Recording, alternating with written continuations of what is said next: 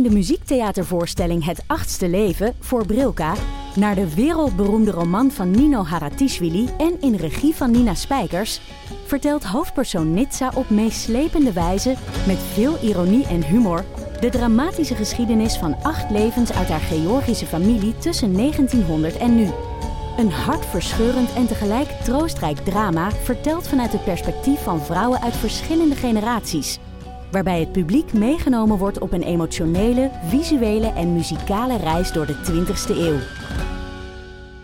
Koop je tickets voor het achtste leven via oostpol.nl. Hallo, ik ben Jaap Jansen. En die zagen een blad gaan met korenwijn. En ik maak met PG Kroeger. En een half uur later weer een blad met korenwijn. Een podcast. Toen heeft het kabinet gezegd, dan stappen we op. Waarin PG historische verhalen vertelt die ook veel zeggen over vandaag. Goed zitten zijn, dat is een first voor mij. En waarin leiders en echte deskundigen vertellen hoe het werkelijk toegaat. In Den Haag en in Brussel. En dan weet je hoe dat afloopt. De grote landen domineren, de kleintjes die worden onder de voet gelopen. Betrouwbare bronnen. Het is waanzin. Hoe is het mogelijk? Twee keer per week in je favoriete podcast-app. Fijn dat je luistert naar Boeken FM, de literaire podcast van de Groene Amsterdammer en Das Mag. Wil je nooit meer een aflevering van ons missen? Neem dan een abonnement op ons in jouw podcast-app. Zo ben je als eerste op de hoogte als wij weer wat nieuws te vertellen hebben. Wij doen ook vreugdedansjes als we een mooie recensie of gouden sterren van jullie krijgen in jouw podcast-app. En je helpt je medemens omdat wij dan ook beter zichtbaar zijn in hun podcast-apps. Zit je met een vraag of heb je opbouwende kritiek voor ons? Mail dan naar boekenfm.dasmag.nl. Why are you speaking English all of a sudden? Well, what, what's going on? What are you doing? right, Joost. Hey! Okay, Bob, take it away. Yes. Eindelijk is het dan zover. 2020 is het jaar van de nieuwe Hilary Mantel. Elf jaar na het verschijnen van Wolf Hall, deel 1 van de Cromwell-trilogie, Bring Up the Bodies, deel 2 in de trilogie verschenen in 2012. Mantel won voor allebei de boeken de Man Booker Prize, een unicum. En dan nu is er deel 3. De Spiegel en het Licht, The Mirror and the Light, in het Nederlands vertaald door Tessa Postuma de Boer en Nanja Toebak.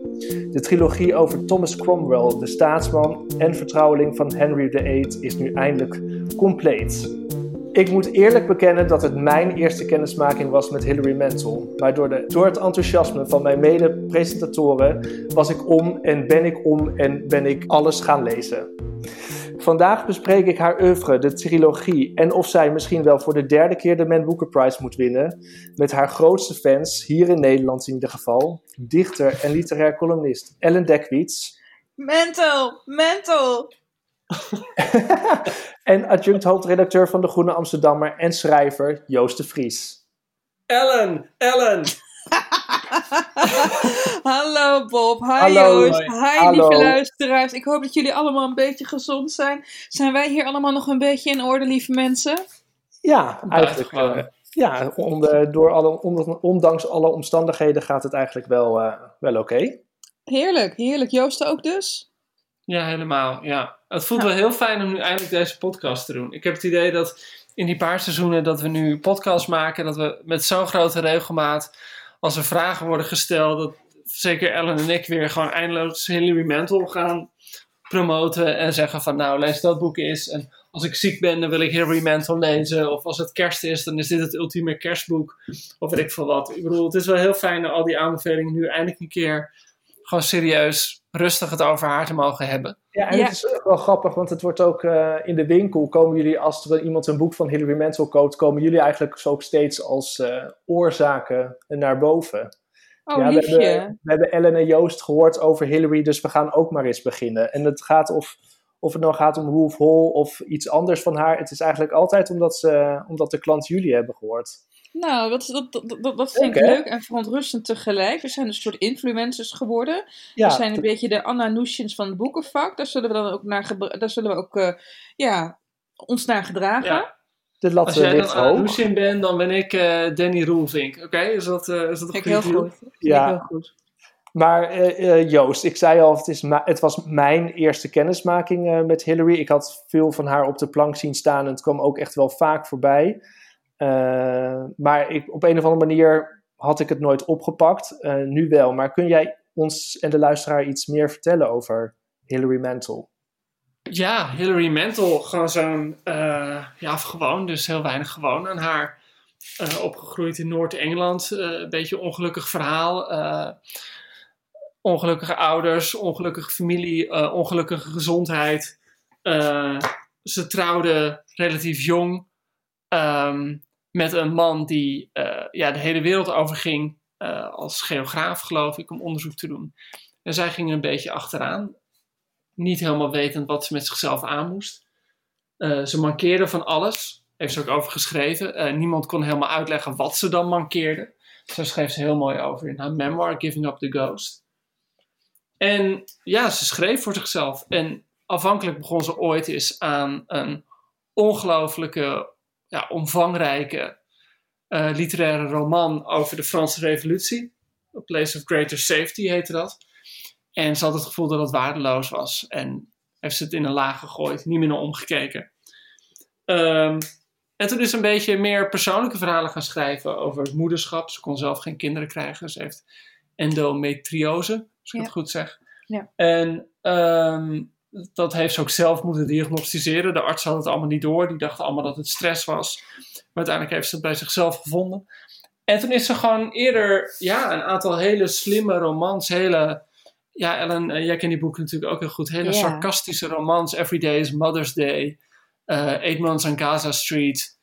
Um, Vacant Possessions. En dat, dat zijn meer ja, boeken over, over hele scherpe vrouwen die in de maatschappij staan. Heel scherp, sardonisch om zich heen kijken. Ja, en uh, machtsverhoudingen, zoals altijd in een betere boek uh, op, uh, observeren en zo. En ze spart daarbij ook, ze heeft ook wel eens echt verhalen geschreven vanuit haar eigen schrijverschap. Dat ze weer naar zo'n goed bedoelde lezing moest om daar mensen te gaan vertellen, weet je wel, drie man en een paardenkop, over wat ze tot dusver had geschreven. Dit was voordat ze doorbrak met de Wolf Hall trilogie. Maar weet je, ja, het, opmerkelijke is, het eerste wat ik van Hilary Mantel las, was dus gewoon Wolf Hall. En ik weet nog wel dat ik het onderwerp greep heel aan. Kijk, de meeste mensen weten inmiddels wel dat ik een diehard fan ben van uh, Tudor Engeland. Dus ik dacht, nou, dit moet ik lezen. En ik vond het de eerste 50 pagina's niet om door te komen. Je moet echt wennen aan de manier waarop ze schrijft. Aan de manier waarop de dialogen vormen. Aan de manier waarop ze de innerlijke monoloog van de hoofdpersoon vormgeeft. En pas na 50 pagina's was ik gegrepen. En toen liet het mij ook niet meer los. En weet je wat het knappe is? Dat is in die eerste twee boeken van deze trilogie, dus Wolf Hall en Bring Up the Bodies, uh, schetsen het, het Tudor Engeland op zo'n manier dat je het haast ruikt. Je proeft het. Er is ontzettend veel aandacht voor, voor details zintuigelijke details. Uh, en de mensen die, de personages die haar universum bevolken, die zijn aan de ene kant heel herkenbaar. Ik denk allemaal dat wij wel een, uh, Thomas More in onze omgeving hebben. Weet je wel, die ene collega die je wel al je werk op je fouten laat nakijken, maar die je niet meeneemt de kroeg in, weet je wel. Dat soort types kennen wij allemaal wel. Uh, tegelijkertijd, en dat is het knappe, de personages blijven geloofwaardig in hun tijd staan. Kijk, het is wel eens gebeurd, zeker in bewerkingen over het leven van Anna Bolijn, dat romanciers nog wel een loopje hebben genomen met het toenmalig zelfbewustzijn. Anna Bolijn is in heel veel van dat soort boeken uh, zo zelfbewust en geëmancipeerd dat het gewoon niet meer geloofwaardig is. En in de romans van Mentel zie je dat niemand eigenlijk echt in opstand komt tegen het systeem waarop ze op dat moment zitten. Uh, en dan heb ik het vooral over het intermenselijk machtssysteem. Kijk, tegen de kerk, daar, is ook genoeg over geschreven. Daar wordt wel het ene en andere tegen gedaan. Maar um, ze weten de 16e eeuwse mens, weet ze fysiek dichtbij te brengen. En tegelijkertijd houdt ze het op afstand door te laten zien waar die persoon in gelooft, waar die personen aan gehoorzamen, waardoor je denkt van Jezus, wat is dit een gestoorde wereld. En dat maakt dat haar werk het gevoel geeft dat je enerzijds een historische roman leest en anderzijds totale science fiction. Althans, dat is mijn ervaring. Ik weet niet hoe met jullie zit. Science fiction, nou grappig. Het grappige, het eerste, het eerste dat ik van haar las was um, die roman over uh, de Franse revolutie. Ja. Die wilde ze aanvankelijk uh, niet uitgeven. Maar toen had haar agent een keer aan haar gevraagd van... Uh, of nee, het was een, een interviewtje in Ja. de krant. Heb je wat liggen En toen nog? gevraagd van, goh, eh, weet je, elke, roman, elke romanschrijver heeft wel een mislukte roman in zijn la liggen. En toen zei zij, oh, ha, ha, ha, ik heb een roman over de Franse revolutie. Waardoor meteen haar agent meldde van, hé, hey, dat wil ik lezen. Ja. En dat heeft ze uitgegeven. En ik had toen net, ik, volgens mij studeerde ik... eh, en ik deed mijn eh bachelorscriptie over de Franse revolutie. En dit is over radicalisering in de Franse Revolutie, dus, dus zeg maar 1792 tot 1794. Ehm, en dat is helemaal waar dit boek over gaat. Dit boek gaat eigenlijk over zo'n vriendschap tussen Danton, uh, Camille Desmoulins en Robespierre. Dat waren drie hele goede vrienden. Die uh, uiteindelijk elkaar naar, het, naar dat schavot stuurden uh, in de, tijdens de Franse Revolutie, omdat ze heel erg radicaliseerden. En dat vond ik een geweldig boek. Ja, en uh, het heel veel bronmateriaal. Had ze uh, heel veel geweldig bronmateriaal zat erin. Dus er zaten allemaal gewoon dialogen in die ze gewoon letterlijk had overgeschreven uit de notulen van de, uh, van de Nationale Conventie in Frankrijk. En er zaten allemaal brieven in die ze letterlijk had overgenomen. Dus ze had heel veel historisch bronmateriaal gebruikt. En tegelijkertijd, hoe ze die mannen beschreef, ja, had voor mijn gevoel nergens met de Franse revolutie te maken. Of met een historische roman te maken. Nee. Ik bedoel, op geen enkele manier praten die mensen tegen elkaar van... Zo, waarde kameraad. Ja, laten wij al man. voor een... Niet ja, gewoon heel, gewoon heel, heel eh, modern in het taalgebruik. Dus dat las ik en dat vond ik heel goed. En toen denk ik, denk ik, volgens mij, toen ik het uit heb, was Fool of Hall denk ik net uit. Nou, wat langer. Maar goed, ehm, en daar was ik inderdaad net als Ellen, denk ik, meteen doorgegrepen. En Nou, nee, Joost. eventjes- Het, het duurde even, dus 50 pagina's lang. Ja, nee, nee. Ik wilde net zeggen, van je moet er even aan wennen. Omdat inderdaad die boeken zijn niet wat je bij een historische roman verwacht. In de zin van, ik bedoel, Ellen zei net van, ze heeft wel heel goed detail en ze kan het heel zintuigelijk beschrijven. Daar is er tegenover dat het is niet zo van dat de hele tijd eh, de jurken van iedereen worden beschreven. Of dat mensen zwaarden bij zich dragen. Of dat er de hele tijd, zo alsof er de hele tijd het decor van de film beschreven moet worden. Het is eigenlijk gewoon heel, ehm, ja, heel direct. Je zit meteen helemaal in Thomas Cromwell. Ja. En uiteindelijk, ja, is dat gewoon haar grootste ontdekking. Ze zei zelf dat ze eh, opeens het idee kreeg van Wolf Hall dat ze wilde gaan schrijven. En dat ze meteen helemaal zijn stem te pakken had vanaf de eerste zin. En dat is wel echt iets dat je door dit hele boek, door die hele reeks, die drie dikke boeken heen, wordt meegesleurd. Dat je iemand in het perspectief bent van iemand die razend slim is, die heel menselijk is, eh, best wel grappig is eigenlijk. Ik bedoel, Thomas Cromwell was het altijd bekend als de koelbloedige, eh, ja, bijna sadistische rechterhand van eh, Hendrik de VIII. Maar zoals hij in die boeken overkomt, is hij gewoon heel slim, heel Ja. ironisch. Hij Ja, begrijpt je, ook dat hij in een soort van, ja... Misschien is het handig om de luisteraar die totaal nog niet bekend is met, met, met Thomas Cromwell eh, even, even, even een beetje te vertellen Ja. wie hij precies Ja, is. vertel jongens. jij dat. Nou, weet je, eh, Thomas Cromwell is altijd een beetje. Is eigenlijk altijd een beetje, de premier Rutte geweest van, van, van, van, het, van Tudor Engeland. Eh, nou ja, als in, hij, had de mooie praatjes en eh, hij was uit op zijn eigen voordeel. En hij fixte het allemaal wel, wat, eh, wa- waar de koning zijn eh, handen niet aan wilde branden. Ik bedoel, Cromwell was iemand, eigenlijk de uitvinder van ministeriële verantwoordelijkheid, kan je hem eigenlijk wel noemen. En deze persoon is door de eeuwen heen in zowel de literatuur als de geschiedkundige boeken over de Tudor-periode, in het bijzonder het leven van Hendrik VIII, altijd een beetje ja, onderbelicht gebleven. Kijk, er zijn zulke enorme tot de verbeelding sprekende hoofdrolspelers. Hè? Hendrik VIII zelf, weet je wel, een, man van 50 ton, die aan de ene vrouw naar de andere, denken mensen, naar het schafot stuurde. Als je eh, zijn dochter, eh, eh, Maria I, die Bloody Mary, werd Anna Boleyn, weet je wel, voor wiens liefde gewoon de hele nationale staatsgodsdienst van kleur verschoot. En uh, Cromwell is eigenlijk daardoor over het hoofd gezien, terwijl hij, als je erover nadenkt, een heel interessant figuur is. Dit was een burgerman. Ja, hoe, die, hoe is hij aan het hof gekomen dan? eh?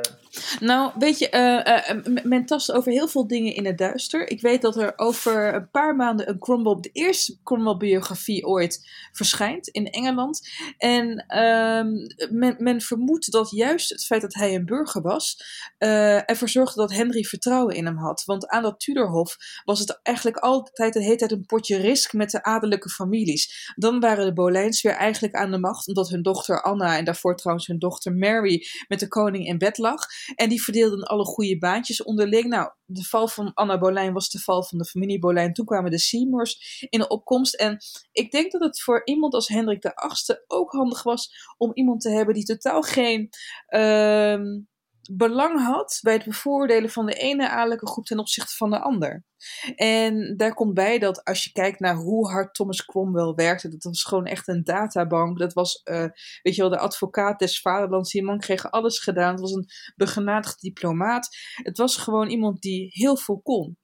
En, ja, het was denk ik ook wel iemand waar, waar Henry zichzelf mee wilde identificeren op een bepaalde manier. Dat, oh, echt waar, Joost? Een koning met een burger, hoezo dan?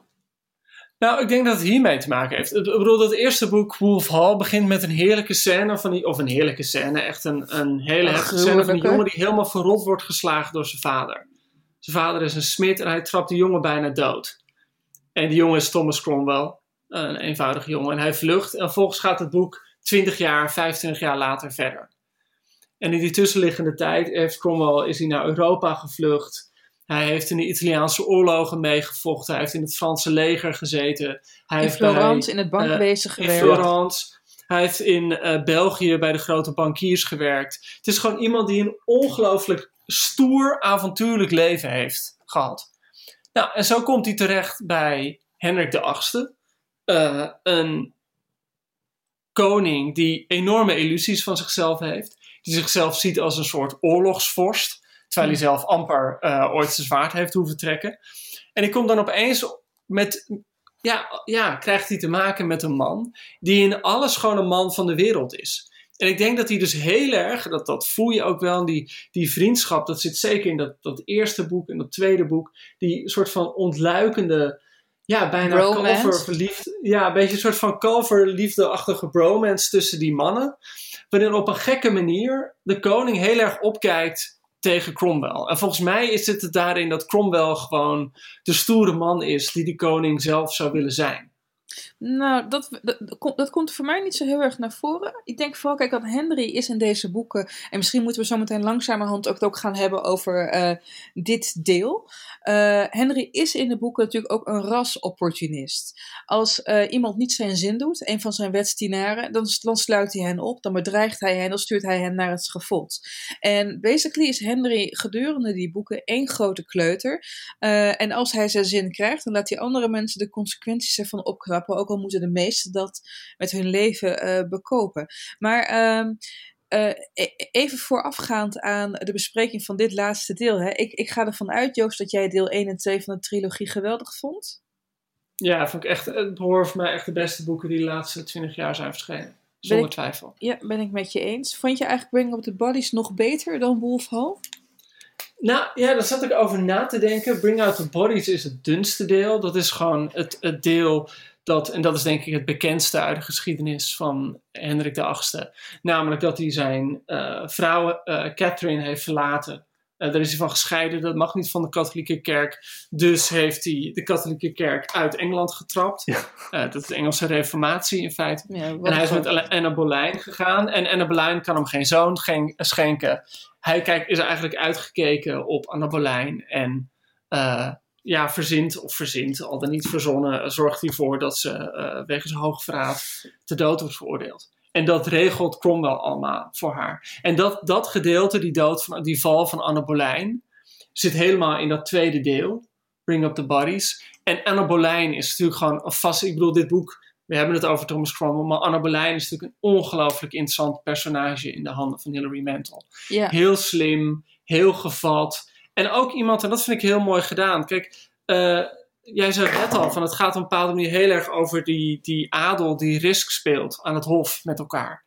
En mannen doen dat omdat ze nou, de wet hebben, omdat ze geweld hebben, omdat ze uh, hele fysieke, uh, concrete macht hebben. Maar die vrouwen hebben ook macht. En die macht is seks. En die macht zijn huwelijken. En die weten heel goed hoe ze, dat, hoe ze die mannen ook kunnen gebruiken. En, en dat vind ik denk ik het fascinerende. Dat, dat ze van Anne Boleyn, waarvan in de geschiedschrijving vaak wordt gedacht van... Goh, dat was een soort van uh, zielige vrouw die het ook maar allemaal overkwam. Uh, maakt Hilary Mantel echt een hele, ja, geslepen nou, uh, agent, als het ware. Ja, die gewoon heel goed weet hoe ze de koning bespeelt. En eigenlijk ook wel weet tot, hoe, ze, hoe ze Cromwell bespeelt.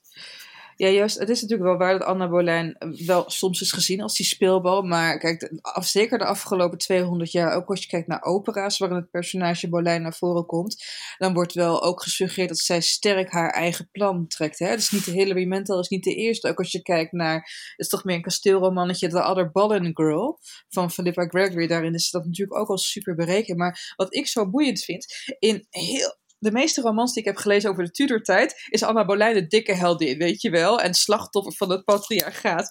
En je merkt gewoon in de Wolfhall-trilogie dat Mantel echt gewoon door, door als hoofdpersoon Cromwell te kiezen, moet ze van Boleyn wel echt een kreng maken. Die de hele tijd uh, Cromwell's naam bijvoorbeeld verkeerd uitspreekt. Die alleen maar zeurt, weet je wel.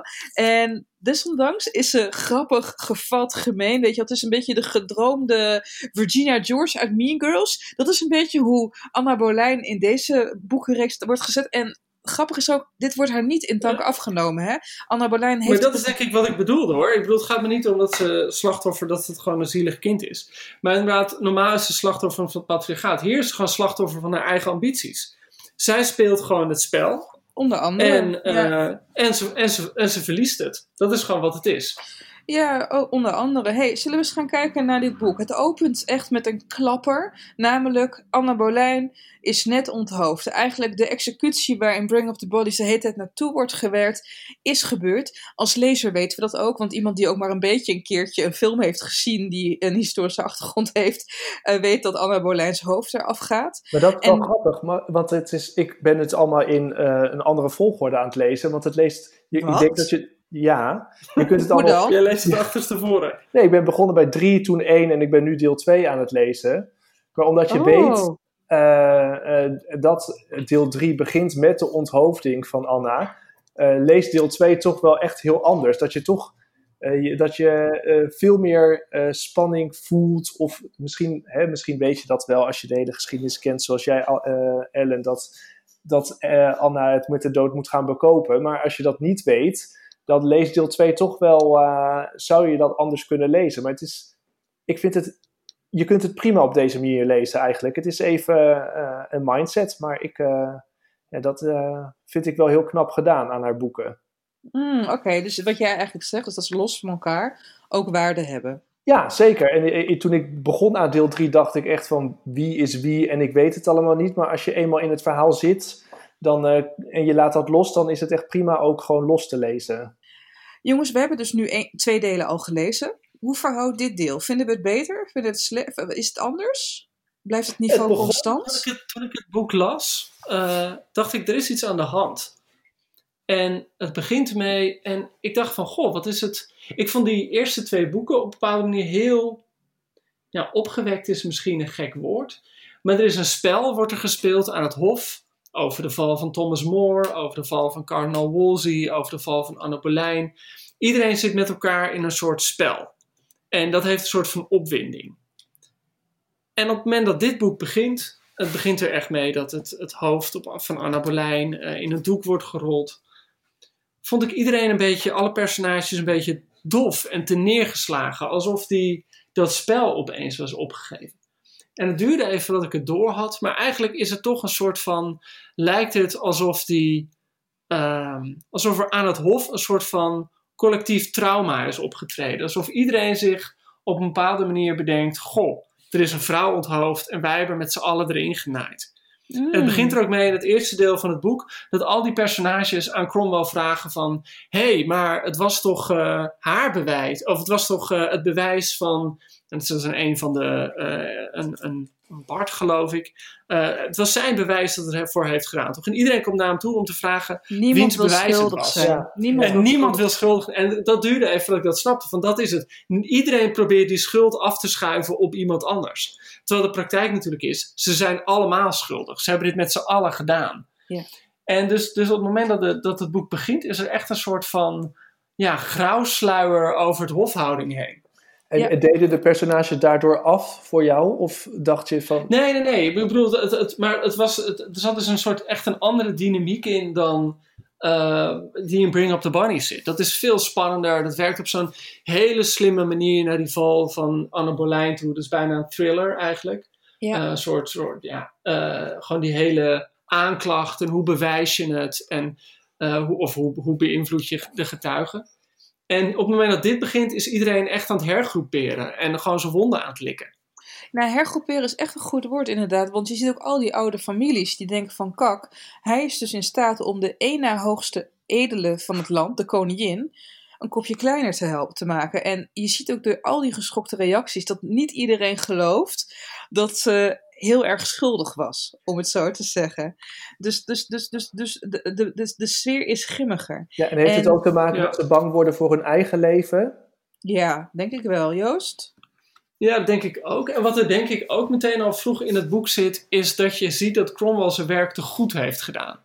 En dat vind ik wel fascinerend. Eigenlijk heeft de koning, uh, Hendrik uh, de Achtste, heeft aan Cromwell gevraagd van bewijs, zorg dat er bewijs is dat Anne Boleyn is vreemd gegaan. En uh, zodat ik van eraf kan komen. En dat zegt ook een van de personages in het boek tegen hem. Je hebt, je hebt te veel bewijs verzameld. Hij heeft er eigenlijk voor verzameld dat ze niet alleen ja, één keer is vreemd gegaan, maar met gewoon allemaal mensen is vreemd gegaan. En met de broer is vreemd gegaan. En met uh, de troubadour en met de luidspeler. Eigenlijk, en eigenlijk heeft hij haar zo vreemd laten gaan dat gewoon ja, de koning een soort van lachertje is. Ja, ja goed. Uh, dus daar, daar begint al een soort van eerste breuk tussen de koning en uh, Cromwell te komen. En heeft hij dat bewust gedaan, denk je, om ook, uh, uh, om ook de koning toch een soort van schop te geven? Van, nee, daar is Cromwell veel te berekenend voor. Althans, daar is Cromwell bij Hilary Mantel. Die speelt te erg op safe. Al is het opvallend dat hij verderop in het boek. Je merkt ook dat die nervositeit die aan het hof begint te heersen zodra Anne Boleyn is omgebracht. Mhm. Dat hij ook grip krijgt op hem. Op een zeker moment wordt hij opgepakt hè, door de politie. Dan gaat ook het, uh, ja, de, de trial tegen hem beginnen. En dan denkt hij in zichzelf van kak. Ik had nog even een mes moeten meesmokkelen in mijn uh, Ja. lange mouwen. En vervolgens denkt hij. Dit, had dit zal Walter nooit zijn vergeten. En Walter is de gewelddadige pa van Thomas Cromwell, die hem eigenlijk eh, aan, nou, met die scène opent, deze trilogie. Hè? Walter die beukt hem helemaal in elkaar als Cromwell een jaar of veertien is. En die pa is altijd de sterkere van de twee geweest. En Cromwell heeft dat geweld altijd verfoeid. Maar nu denkt hij van, ja, ik had misschien toch wel, als ik, weet je als ik op mijn vader had geleken, dan had ik hier niet in de Tower of Londen gezeten. En En die val van Cromwell die begint met zo'n heel mooi beeld. Ellen zei net al van, van Hendrik de Achtste was inmiddels gewoon een dikke midlifer. En dan bedoel ik ook echt een corpulente midlifer. Echt een man met een enorme pens. En eh, Cromwell, eh, de, de vrouw van Hendrik de Achtste, na Anne Boleyn. eh, Ellen, jij weet die namen allemaal perfect Ja, uit je hoofd. van, nee, ja, Jane Seymour. Ja, Jane Seymour sterft heel vroeg. Vervolgens moet Cromwell een nieuwe bruid regelen. En dat is dan een van de meest pijnlijke momenten.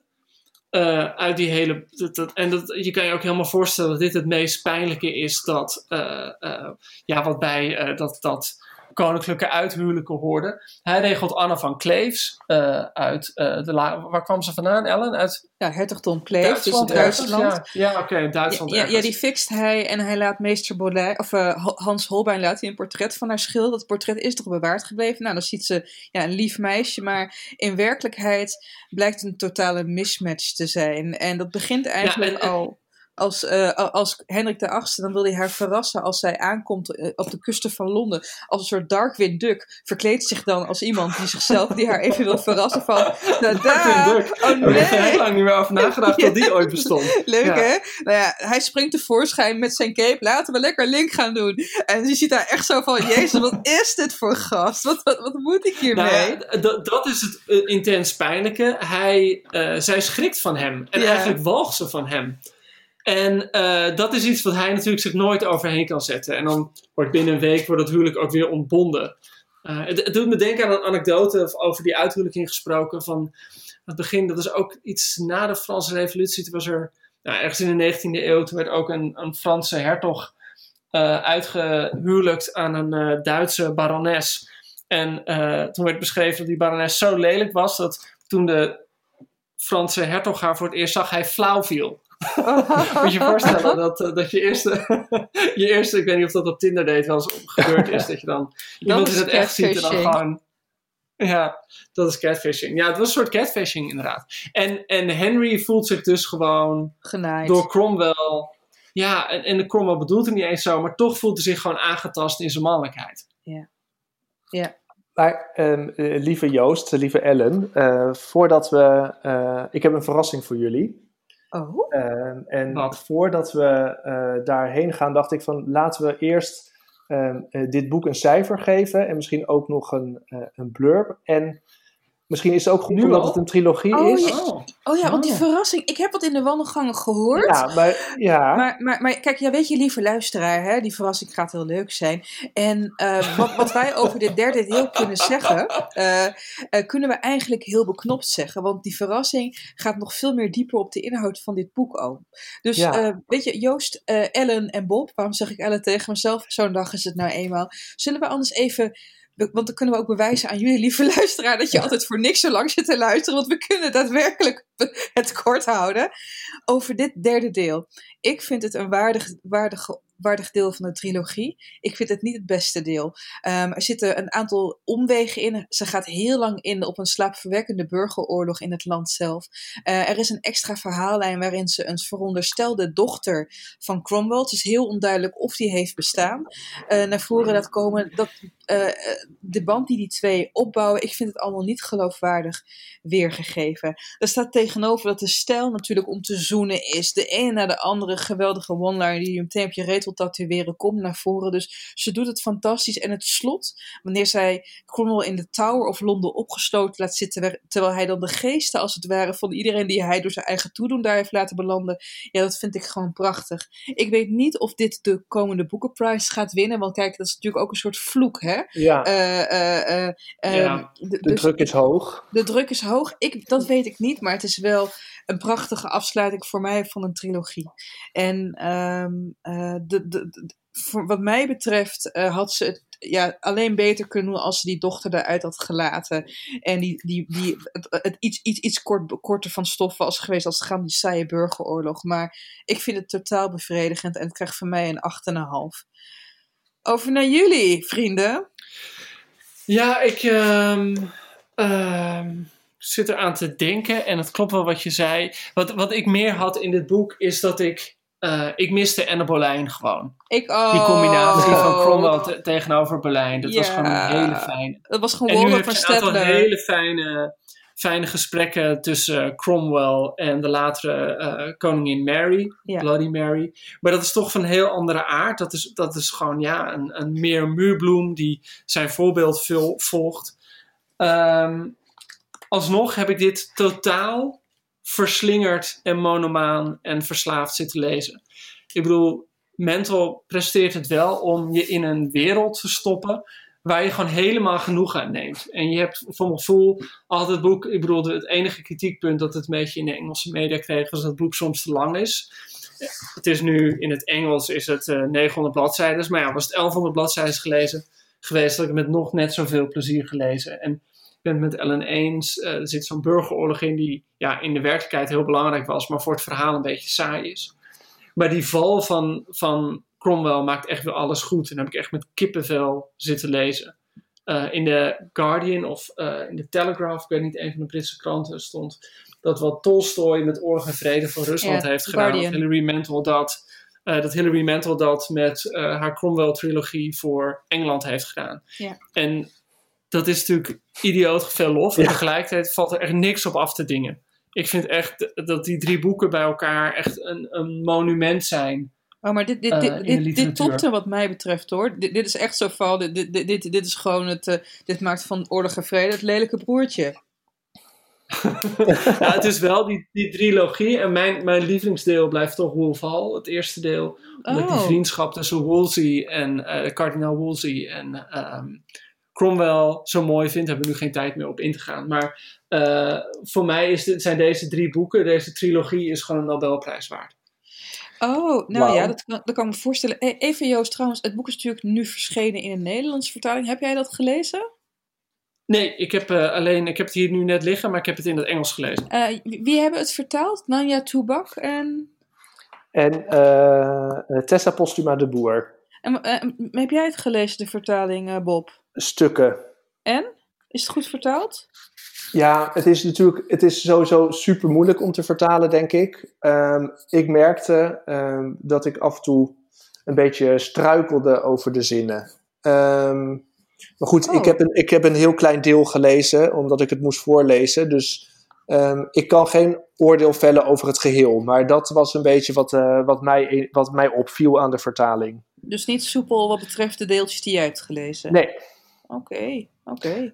Ja, en Mentals proza is inderdaad heel soepel. Er zitten allemaal van die kleine verschuifjes in, in het perspectief. Ja.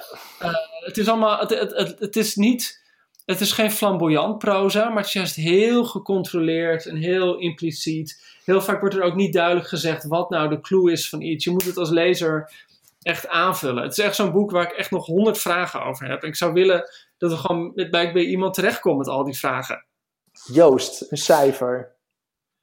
Een cijfer, dit boek geef ik een, eh, een 8 en de trilogie geef ik een 10 min. Oh ja, wacht even, de trilogie zelf. Ja, Ellen, wat geef jij die?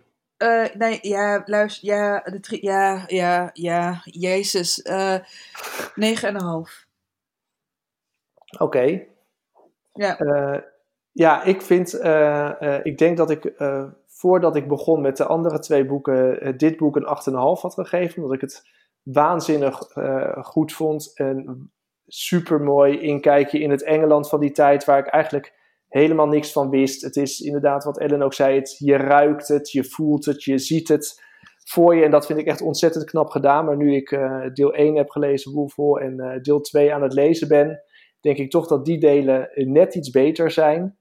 Eh, dus ik geef de trilogie een 9 en dit derde deel een, eh, een 8. Nou, dat is dus een 8,2 voor dit boek. En dat is een 9,5 voor de trilogie. In totaal. Nobelprijs waardig. Ja, maar weet je jongens, hebben die ook dat je nog met zoveel vragen zit na dit leven? Ja, Hoe moet het zijn geweest? Hoe moet die druk zijn geweest om het überhaupt het derde deel te moeten schrijven? Ja, en ja, dan komen we eigenlijk toch gelijk bij die verrassingen. hè. Moeten we een tromgeroffel doen? Roffel, roffel, What do you roffel, mean? roffel. Is, is there, is, is there a surprise? Is Yes, there a, surpri- there a is a surprise surprise. coming up? Well, look who's here. I have a surprise for you. Why are you speaking English all of a sudden? Well, What- what's going on? What are you look to your doing? right, Joost. Hey! Oh, jeepers! It's Miss Hilary Mantel! Yeah, herself. Yeah. We're such great I, actors. I have swum up to join you. and may I say, it's a great pleasure. We are so surprised you just came out of the cupboard. Thank And you so if, much. If the acting is any better, we're going to get cast in, in you know, uh, So- Mirror and the Light. TV Yeah. I would So love that. I would like to play the ghost of Anne Boleyn. would be But- nice. One of your biggest fan in the Netherlands is here, and she really wants to ask you the first I'm, question. I'm the biggest fan. The biggest fan. on the continent. Yes, well, thank you so much for this lovely novel. I really, really loved it. I'm not saying this to get answers. My first question is well, I was a little bit emotional after finishing it. Mhm. Uh, I already started missing the characters. And well, my first question would be which character do you miss most? I mean, it could be Cromwell, but I guess you were also getting attached to a lot of other characters as well. I think I'm going to miss Rafe Sadler, uh, Cromwell's faithful lieutenant and right hand man. Because having Rafe in your life is what everyone wants. Uh, he's always there, he's always right. He's not afraid of you, he gives you good advice. And um, he's honest. yeah, he's one of the few characters that has this air of honesty around him. Yes. And he, he's also the character that doesn't get the joke, right? The purse joke. Uh, That- that's Oh, him, the- or is the innocent one. The innocent yeah, one. Yeah. I, I, I- I think also he's someone that I'm very conscious that in English history, no one's heard of him. And yet he had a really, really remarkable life. And he was a great survivor. And he was still working for the government when he was 80 years old. Yeah, they couldn't let him go. Yeah. He knew where the bodies were buried. he was too dangerous. he knew too much. My, my heart actually broke how you described uh, "Call Me," Risley. Uh, uh, Yes. well, well, not.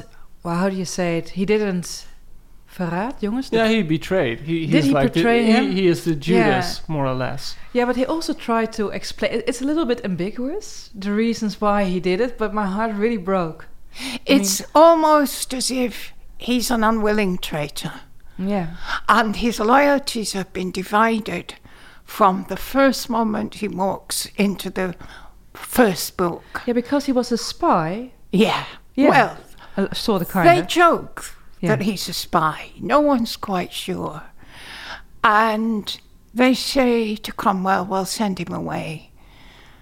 And he says, oh no, we, they'll only send another spy. And we quite like Call Me Risley. They'll send someone worse, someone who bores us. But then time passes and they get used to his being there. But inside him, there's always this ambivalence. Yeah. Yeah. Yeah, So and, he, he's- and, he's and very later on in the book, he scares Cromwell to a certain degree. That all of a sudden, Yeah. th- they're talking about executions, and and, and it, it's kind of obvious that Call Me is more eager than Cromwell himself. Yes, it's when they're questioning Henry's niece, Lady Meg Douglas, about the affair she's been having and the fact that she's made a secret marriage. It's a very dangerous business. And it's Call Me Risley who's uncovered this. And Cromwell's trying to make it right and talk it away.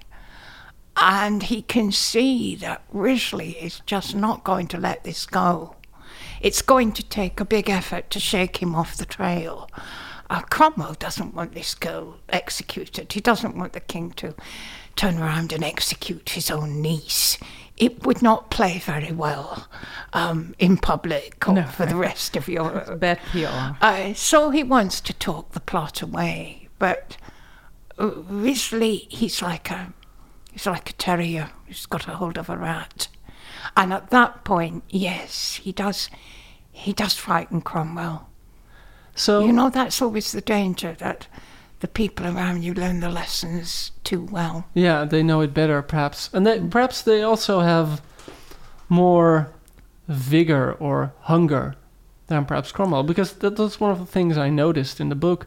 That people that started out in the first book were like young and eager. They're much older now. People are dying from Yes. old age as well as you know execution, but Mm. also old age. and do you think perhaps Cromwell also, I don't know, perhaps lost his appetite, or or had his stomach filled with with everything that he's accomplished and all the I things think he's done? he's seen the frontiers of the possible. Mm. So maybe he realizes that there are certain things he's never going to achieve.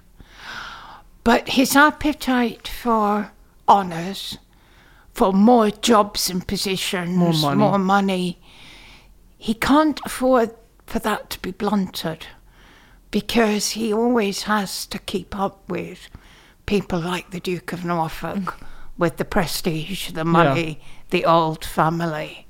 So even if he wants to stop, he can't. You can't retire from working for Henry VIII. Yeah. Uh, or at least not not from Cromwell's position. No, you, no, you can't.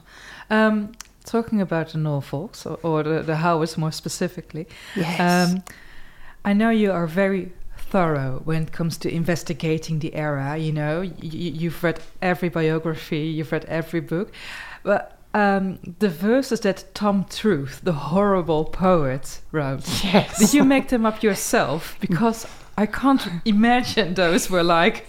How can you imagine? I would make those up myself. because it would be so much fun. But I, I make them better. Oh yeah. He really no, they are real. No way, that's awful. Uh, he's Oh. he's really truly terrible.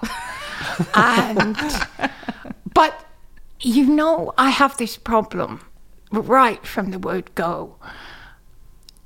Every second man is called Thomas. Yeah, that's Yeah, a bit of a thing. jeepers, Yeah. yeah. And suddenly I have two characters, not just called Thomas, but called Thomas Howard. Yeah. So what am I going to do? And then I discover this verse where he calls himself your man Tom Truth. Oh, So yeah. I say, thank you, God. now I have a technique. Yeah. And so everyone laugh, you know, they all know about his verses and they can call him Tom Truth and my little problem is solved. So in that way I'm very grateful to him. So I've been I've been living with these books these books for such a long time. I think it was like 14 years ago. How, how long was it ago? The, the f- When was Wolf Hall published? Uh, 2000? 2009. 2009. um, so yeah, Wolf over a decade. came out. Yeah. Yeah. And you know, getting the proofs to this book, I was almost dreading finishing it. Yeah, because it's gone. A After you postpartum fin- you're, you're really looking forward to reading it, and then you're halfway in, and you're like, oh no. Yeah. I'm now entering the final phase of, I was of slowing these down. books. I was, yeah, I was do- slow, doing absolutely. cooking like la la la, not going to finish it. I absolutely finished it with the biggest stomach ache I had in in in months. I was like, put a, a compress uh, on, on my on my on my belly. Oh. Um, but what was it like for you finishing the books? How When- did you feel? When did The- you know it was finished? That's a good question.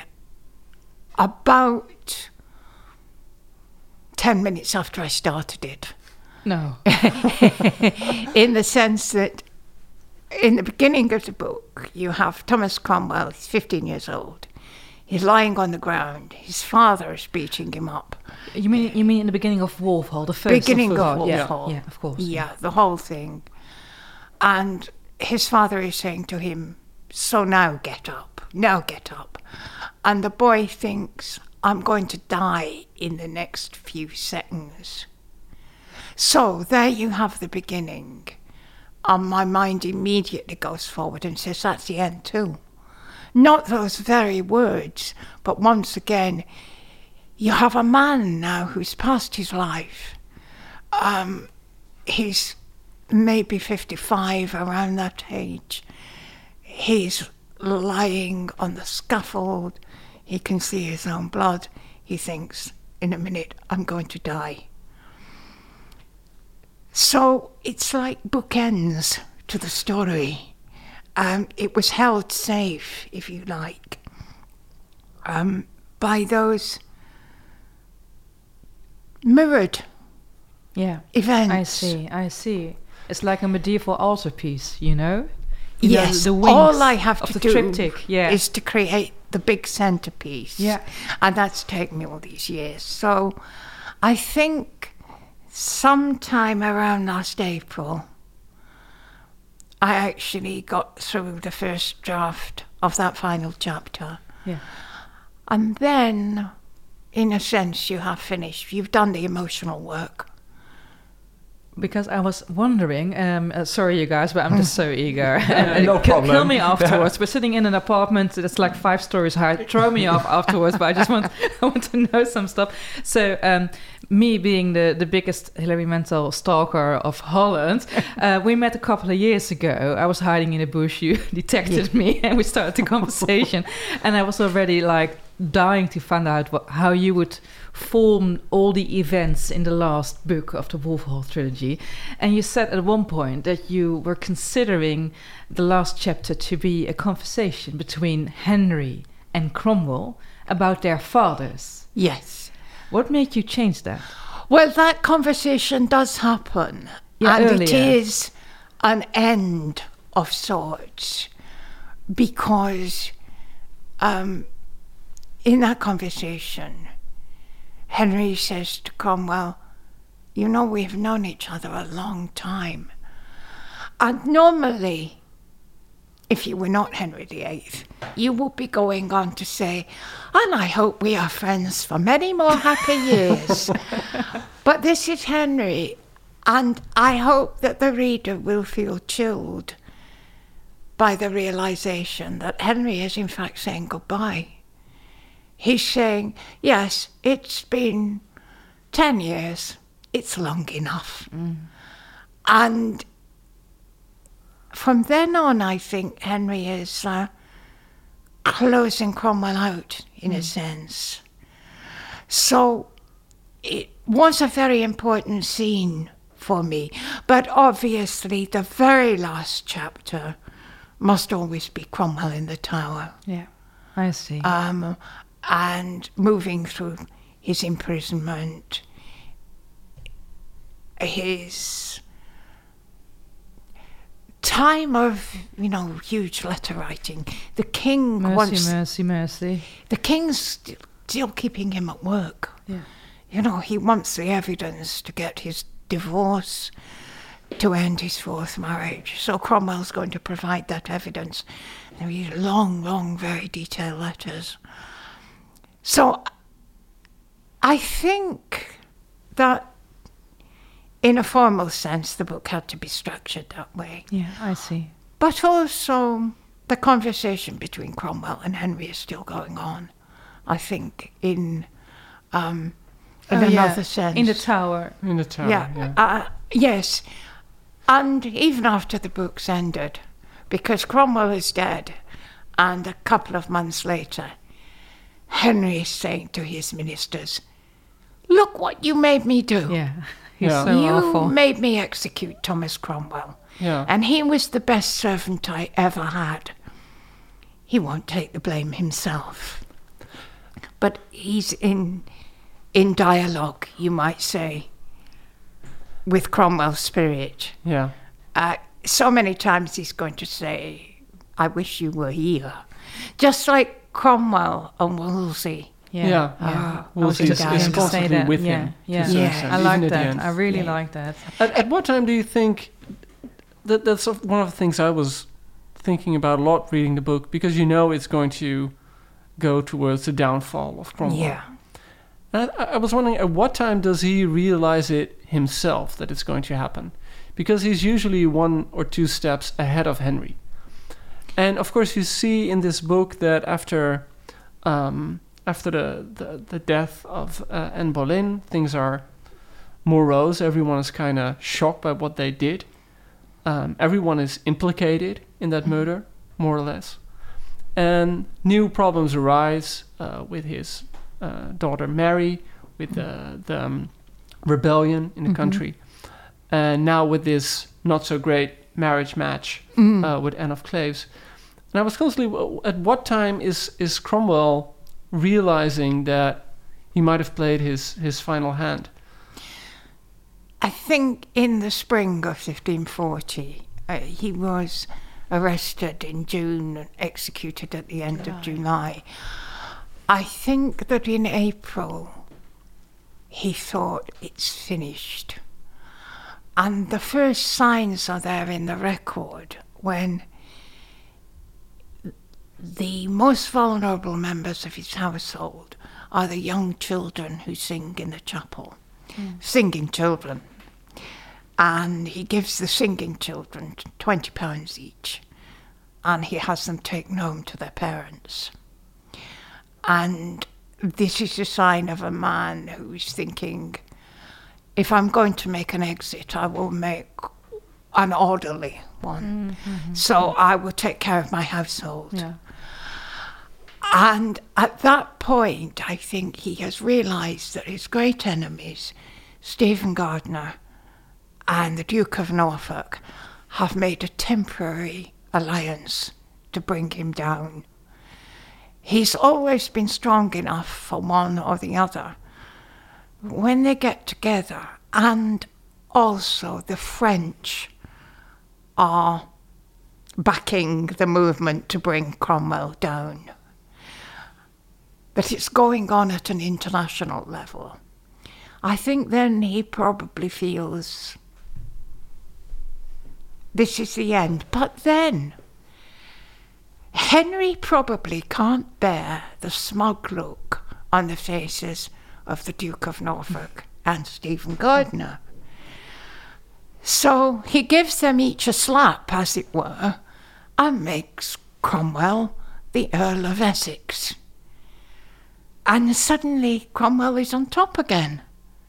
But it can't last because I think the forces working against him are too strong by that time. And there's no way out of the marriage with Anne of Cleves that doesn't cause a major problem. Yeah. Uh, it's a lose lose situation for Yeah. everyone. Did you think he was- Except Anne. Except Anne. Yeah, She, she did very got nicely. loaded. Very oh, nicely out of her divorce Yeah. settlement. Yeah, she Yeah. got a major crib. Yeah, Yeah. she didn't have to bed with Henry VIII anymore. I mean, Yeah. happy face. Yeah. I think she was actually called his sister afterwards, right? That's right, and he Oh, welcomed her back to court. ending. What? He welcomed her back to court. Yeah. And she got on very well with his fifth wife, Catherine Howard. And then, after poor little Catherine was executed in her turn, the, the rumours were that the king is going to marry Anna Again. again. It's Oh, wow. awful, Yeah, they've got so fond of each other.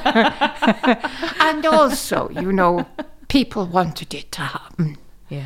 Uh, it, the the English always liked to have a real princess Yeah, come from a faraway land, like a fairy story.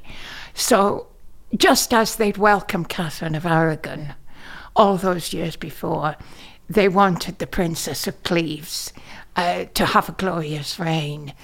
and so there was a great wish that they, you know, they would all make it right and get together again. But the fifth wife Yes. was Catherine Parr, and I Uh, really the sixth wife. The sixth, was oh, oops, the sixth wife. Oh, Oops, yeah. oops, I'm so Yeah, starstruck. it's I can't very- count anymore. It's very, very easy to Yeah. lose count. Yeah. Died, no, divorced, beheaded, died. So Catherine Howard Yeah. is wife number five. She's very young. She's possibly only 17. Henry marries her on the day of Cromwell's execution.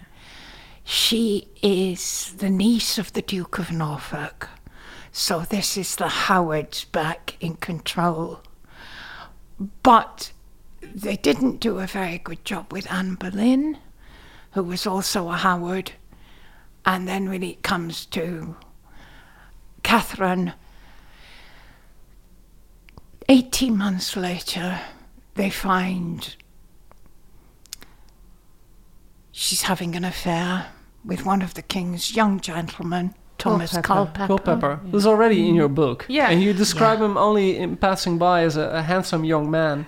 Yes. So you're kind of foreshadowing of, of someone. yeah, but I, I love I love how subtle you are because the, also Catherine Parr, Lady Latimer, is also. Oh, Oh, That's very clever. I Oh, wow, love how she's yeah. making cameo. What am I? They're such no, stupid. no, we spoke about this earlier. That, Really? And Hilary said that only the really, really good reader will big recognize the recognize I her loved family it name. so much, and it- this is a lot of kudos and, and props Oh, to thank you so Yeah. much for congratulating us with okay. No, no, but, but, but all jokes aside, I really like what you did to Catherine Parr. I was actually hoping like you're going to write a spin-off series.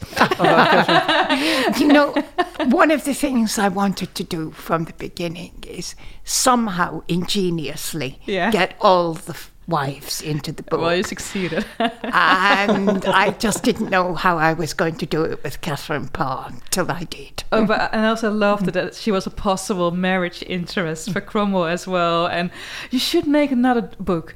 Let Let's call it Lady Latimer's Lady Lover. Latimer, Lady- that would be so nice. Yes, yes. Well, they, they'd say to him, his his young people say to him, "Go out and marry the first woman you see," and then later they say, "Who was it?" And he says, "Oh, well, it was Lady Latimer. Of course, she's married already." Yeah. I love that. but it's funny though that uh, you mentioned that because we tend to think as and, and you wrote about it a lot that you know uh, princesses should get married and being married is like a political force. Yes. And all of a sudden the tables are turned and everyone is pushing for a man to get married. Yes. Uh, why why didn't Cromwell why didn't he want to get married?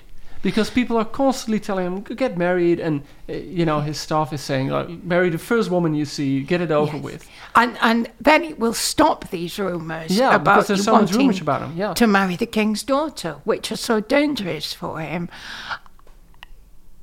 I think um, I can only conjecture about this.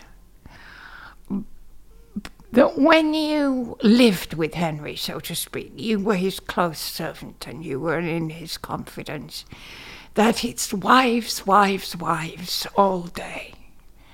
And when you go home at night, you want to do the 16th century equivalent of opening a beer and watching the football. and he possibly felt married to Henry's wives. Yeah, true, true. He may as well be. He has to supervise their clothes and their jewels. Uh, uh, he has to, well, as someone says in the book, uh, you're the one who tells him who he can marry and unmarry and when and how. So, um, that's all I can posit. But the excuse he gives is, well, I I haven't got time.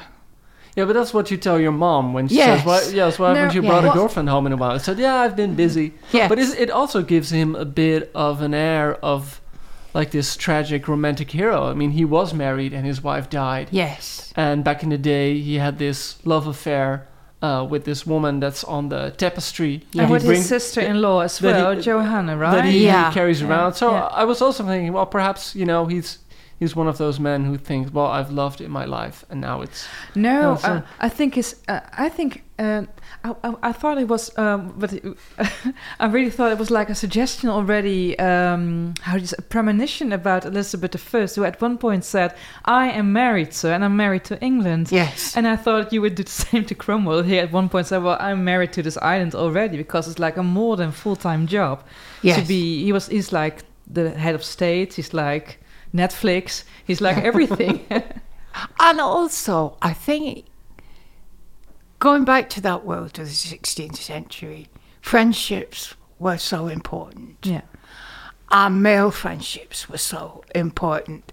There needn't be any sexual element attached to it, but there's a huge emotional element attached to it. And it- that may have been a factor as well.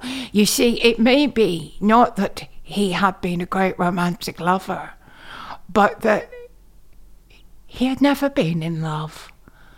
Because there's a hint of this at one point where young Rafe Sadler falls disastrously in love with a really poor woman whom he shouldn't marry. And Cromwell says, What is it like? oh Ah, Oh, that's- as if he has not really experienced it. And so I've implanted in the reader's mind, perhaps, that he's the opposite of a romantic, but there are hints that there are women around mm. and that everyone at Austin Friars is very discreet and no one would mention it. He did, in fact, well, now, He has what's a a one-night fact? stand, right? He had an illegitimate daughter. yeah, it Yeah. turns up. in the- Now, not the girl who turns up in the book. In fact, he had a little daughter called Jane, who probably dates from the period after his wife's death. Yeah. So he had some sort of relationship at that time. Now, my problem with handling little Jane as a character in my novel is I have no idea who her mother was I see. and nobody else knows. And any guess I make will be wrong. It isn't as if I could say, well, she's one of three women, hmm. so I'll make a guess. Yeah. Hmm. It's just complete blank. And it's even possible that she wasn't his daughter, but a child the household had taken in. Hmm. So we'll never know for sure. So I thought, okay, I can't handle that. But I'm not willing to deprive him of a daughter. So I'll give him a daughter who goes back in his life to a part of his life that we don't know. Uh, his Antwerp daughter. And she turns up at his door. I read, but but there are there weren't any recordings of of an existing daughter in Antwerp. No. Wow. That's that's it's the biggest fiction in the Okay. book.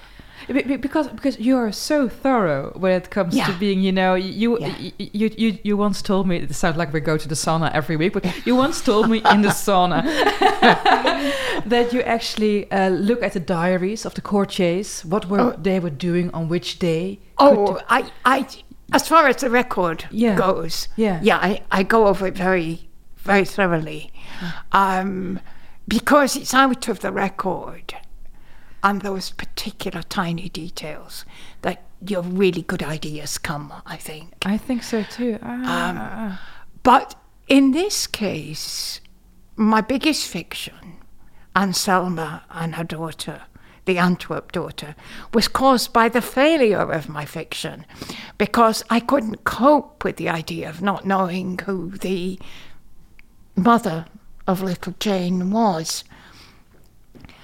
If I had made something up, then it would have impacted on every part of the book because it would have changed all Cromwell's relationships with his son, Yeah. for example. And it's the consequences go cascading through the book I see. I of see. uh, an unchecked invention that something that can't possibly be true. So I wasn't willing to write something that couldn't possibly be true. Uh, so I created. I, I looked to the unknown part of his life, where nobody can say that's wrong because no one knows. What, what, During oh sorry. was it scary to take that liberty? Yes, it was very scary. Yeah? And there's so many times that I almost pulled out the whole storyline about. Uh, Ab- about Janneke and Yeah, about Ans- yes. but, but Anselma is in it since the first book. she right? has been, but Oh dear. I, I thought, okay, so it's all set up and there'll be no payoff, but I'll find some way of. I'll burn the tapestry or something. while you were while you were writing this third book, uh, a different book was published by uh, Diarmaid MacCulloch. Yeah. He's like a very renowned Oxford professor of Yeah. um, the church, especially, and it, it was a big biography of Cromwell. Yes. How did it did that book inform you in any way, or did it make you change certain opinions you had, or did it? Did you contact him before uh, he published it? Yes, yes, we have been in touch for, um, I suppose, three or four years, quite closely. During the time he's been writing the biography, and I've been writing um, this last, this last part of the trilogy, and uh, he's been very open, very generous in sharing information with me. It was really too late to influence mm. the mirror and the light. Mm-hmm. It's just if he happened to have written it 10 years ago, my task would have been a lot easier because here you would have a biographer who, for the first time, someone is seeing the Cromwell that I'm seeing. And that would have been so good for my confidence as a non historian. And that didn't work. Uh, so it came along a little bit too late for me, but nevertheless, it was very good sometimes, particularly in one instance about Cromwell's religious leanings, when I said to him, You know, I have a strong intuition where his religion was going, but I have no evidence. And he said, Yeah, I have the evidence. So it's great when that happens. Yeah. It's rare, Yeah. but it's really good. And um, it has been a very profitable exchange of ideas because he said that the way that Wolf Hall had worked on his thinking was Cromwell's relation with Wolsey. That mm. Wolsey was never really dead. Yeah. And actually, I think this is a fact, so to speak, because if you look at a lot of Cromwell's initiatives in government, people take them to be completely new, and they're not. You can see the genesis of them in Wolsey's policy, mm, mm. Wolsey's methods. So he's carrying a legacy. And I think it was that maybe changed the way that Diarmaid was looking at a certain part of Cromwell's career as well. Also, it humanizes him. Yeah, it does. Because you can see his mourning for Wolsey. Yeah. It's sincere. It was very it's touching. Prolonged. Yeah. Mm. So, but also just, and this is you know fictional history, but if uh, Diarmaid MacCulloch would have written a book ten years before you, would you have written this book at all? Oh, good question. Because uh, perhaps it's also the the enigma of Thomas Cromwell that got you to write about him in the first place. I would still have written it, perhaps with greater ease and certainty and even more speed, uh, because he would have been pointing me to good sources. Um, I would have written it because uh, Cromwell's a terrible trap for biographers. It's, to see the man behind the work is something a novelist can perhaps do more easily. Yeah. Um, because a historian must devote himself to getting as much of the record onto paper and conveyed to the reader as he can. And there is such a massive documentation about Cromwell that it's easy for his humanity to slip between the lines. And I think that possibly a novelist has the advantage, the novelist has one great advantage. She can talk about what he thinks, which no one can know. Uh, the whole world of intention is manifest in a historical work, but actual motive, real motive, Yeah. the real why of things happen, that's often for the novelist to put together. Can I can I ask something? Because I have to come clear. This was my second book of you I've read after the Margaret Thatcher book. Yes. Uh, this was my Mm. first Cromwell novel, and I was wondering, um, was there a point while writing the third part where you thought I should have done something different in the two earlier books, or was it all? It all fell Right. right into places. Regret is my middle name. Even now, I was putting together a little essay last week that meant I had to take down various books from the shelf. And I find my yellow sticky notes on the page. Oh, I should have put that in. How did I miss that? And then I said to myself, no, enough. There's enough in this book. Um, but I think maybe I would not have started that whole Anselma story. Maybe I could have made my whole life a lot simpler. Ah, what else could I have done differently?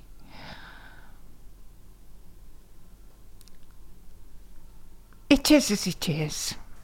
I have to live with it now. I didn't know I was going to write three books.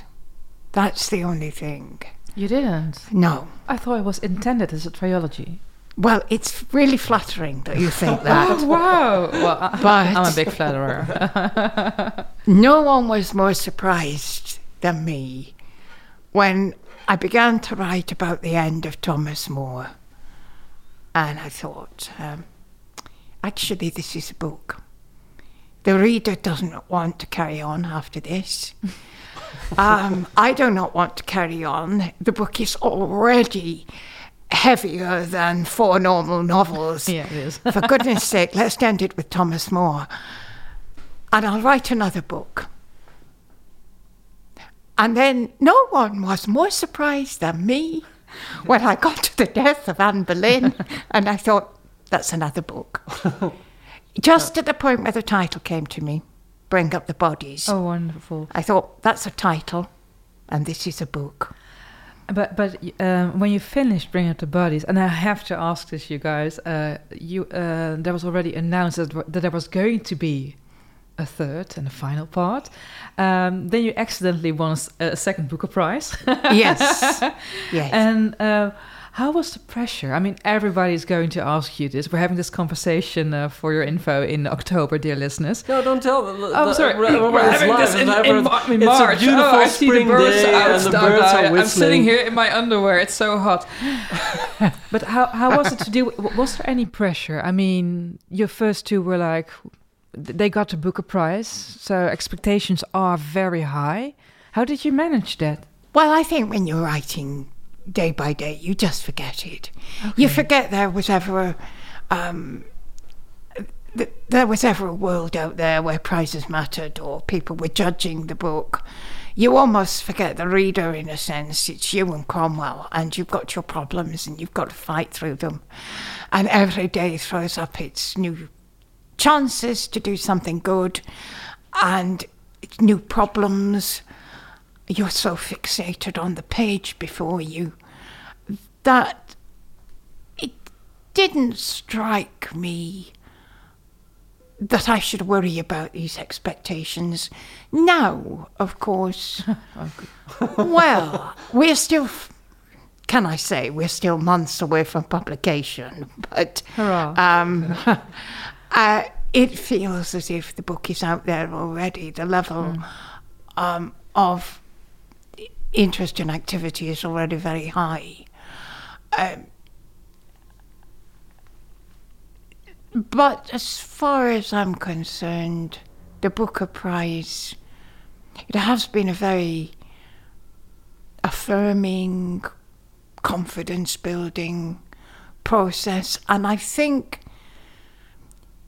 it's because I was in the course of a work that I didn't have to stop and say to myself, Oh, I've won this big prize, so how will I follow it? It was quite obvious. There was only one thing I could do. Yeah. Next bit of Thomas Cromwell. Yeah. Uh, and that held me safe. And sane. and sane, yes. I mean, I think it has been for some authors very destabilising. And also, you win that prize, in a sense, you need never write again. You can spend your life going around the world Yeah. being the Booker Prize winner. Yeah. But that doesn't interest me at all. I just want to do something better. Mm-hmm. I, or I want to do something bigger. I want to find out where the frontiers are. Something bigger. Yeah. More, more, more than Yeah. three. bu- More than three books. Not necessarily in size. it's not all size, Joost. But I want to um, keep pushing away at the limits of what I can do. Because with each book, there's a little more uh, technique, a little more craft. And I got this wonderful opportunity to work in the theatre, to work on the theatre adaptations. And that was going back and being a beginner. And that's a wonderful opportunity to get when you're in mid career. And not many people get that. And it sharpened me up as a writer. And it was like getting a new toolkit. And it really helped with the third book. Because when I got into these big, big, dense scenes, uh, then I would say to myself, okay, so suppose you had to do this in the theatre. and each, you've got two people here, they've got six lines each. What do you do?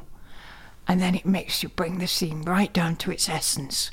And from then, you know, from there, you've got something workable, then you can let it breathe. And I found it so comforting to have that technique at my command. Also, it made me conscious of my characters moving in space. If that doesn't sound yeah, I see what you mean. Yeah. mysterious. No, no, I see what you mean. It's, it's lit- Yeah. you mean literally. Yeah, Yeah. I, in that I took to doing drawings of them. I really position everyone in the room. Really? Did you make Yeah. storyboards? Uh, yeah, Oh, exactly. really? Oh, wow. Yes. Um, I have a whiteboard. And also, I just get lots of paper. I have a lot of coloured pencils, so it's great. Oh, wow. It's like going back to being six. It's really messy. and um, yes, I would draw the people. I would learn a lot from where they have positioned themselves. Are you a good drawer, actually? No, terrible. Uh, it's just, just like a stick figure. It's stick figure, yeah, because it's it's speed, you know. Yeah, And then you throw the paper away, and then they've moved. Yeah. Um, One day they're all going to be published, right? Like the, Yeah, the, the I graphic novel. to bid on Wolf them. Hall, the graphic novel. all stick figures. Yeah, except for Henry's like a big avocado or something like that. Yeah. I used to enjoy drawing Henry. It's Really? true. Sometimes I would do him in considerable detail, so I could give him a really nice jacket. Yeah, and, and the red hair. And, He is yeah, king yeah. after all. He's the king. Yeah. And and what about frontiers? I mean, you really liked how working in the theater pushed your own frontiers of your Yes. craft. Yes. Uh, can you already give us a little hint of what your next project is going to be? Well, my next project's the adaptation of the play. Oh, Uh, of course. oh, I'm sorry. Of the my next project's the theatre adaptation of the book. I'm hoping uh, to turn my Mrs. Thatcher story into a play. And uh, I have some original work, possibly for the theatre, in mind as well. To be frank, it's a question of is my health good? Because to work in a team, uh, you need to be able to keep up with Yeah. boys of 20, you know? Um, to work on a production like this, anyway. And my health isn't very sound, so if if that doesn't go well, then I do my play adaptation. Then I retreat and I sit in a room and I write another novel. About? Uh, I have a couple of things, but I feel I shouldn't say. Not quite yet. We will never tell. Yeah. We'll never tell. We'll, We'll keep it a secret. I think Ellen. I think you should have the final question. Now, that was my Uh, final oh, this- question, this was your final question. Well, my question. Wha- yeah, well- well, I can ask a final question, or Yeah. do you all of a sudden right now think of a final question? No, you you ask your final question. Well, my my final question is that, you know, having finished the book, I genuinely feel I'm going to miss Cromwell Yeah. around. So, are you going to miss him? Just his consciousness that's like a double consciousness in your own mind, walking around with you. He's still very much with me because of reanimating him for theatre. And also, there will be the TV series. So, Oh, wonderful. there'll be some input to the scripts on that. And it feels to me as if every time I strike him down, he just gets up, puts on his head, and off we go again, just as if we were at the beginning. It's the very first day of writing. But in a sense, I am nostalgic, not for Cromwell himself, but that terrible grinding writer's routine. I realise now that it exhausted me and it often made me very miserable. But it kept me safe because I knew exactly what I was doing. I was in control. Uh, me, my whiteboard, my colour pencils. I've a feeling I shall look back on those days and all the bad parts, I'll forget them, you hmm. know, and just remember the satisfaction of hammering those huge chapters into place. Um, thank you very much. This Thank is meant you. to be our guests. Thank you for all the hammering. Yeah. I should point out we never have guests, so No. you're, you're No. the first guest here. And probably the only one we will ever allow. in, in case the audience is thinking, why are they having guests? Are they paid by the publisher? Yes, we're paid handsome by hand. oh, are you? Yeah. I have been Loaded, so badly loaded. behaved, you'll never want another guest. No, well, actually.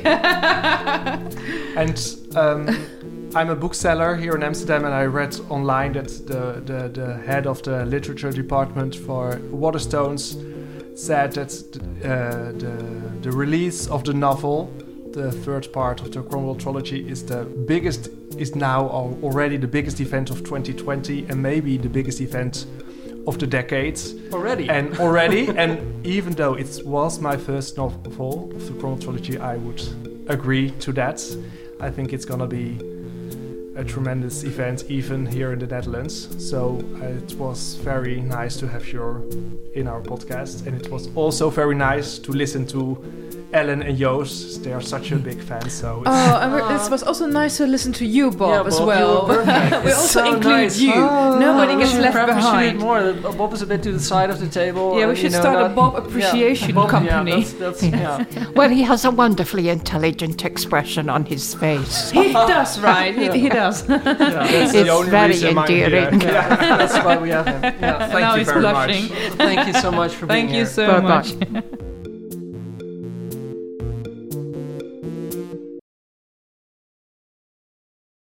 Even over die grootse en epische muziektheatervoorstelling.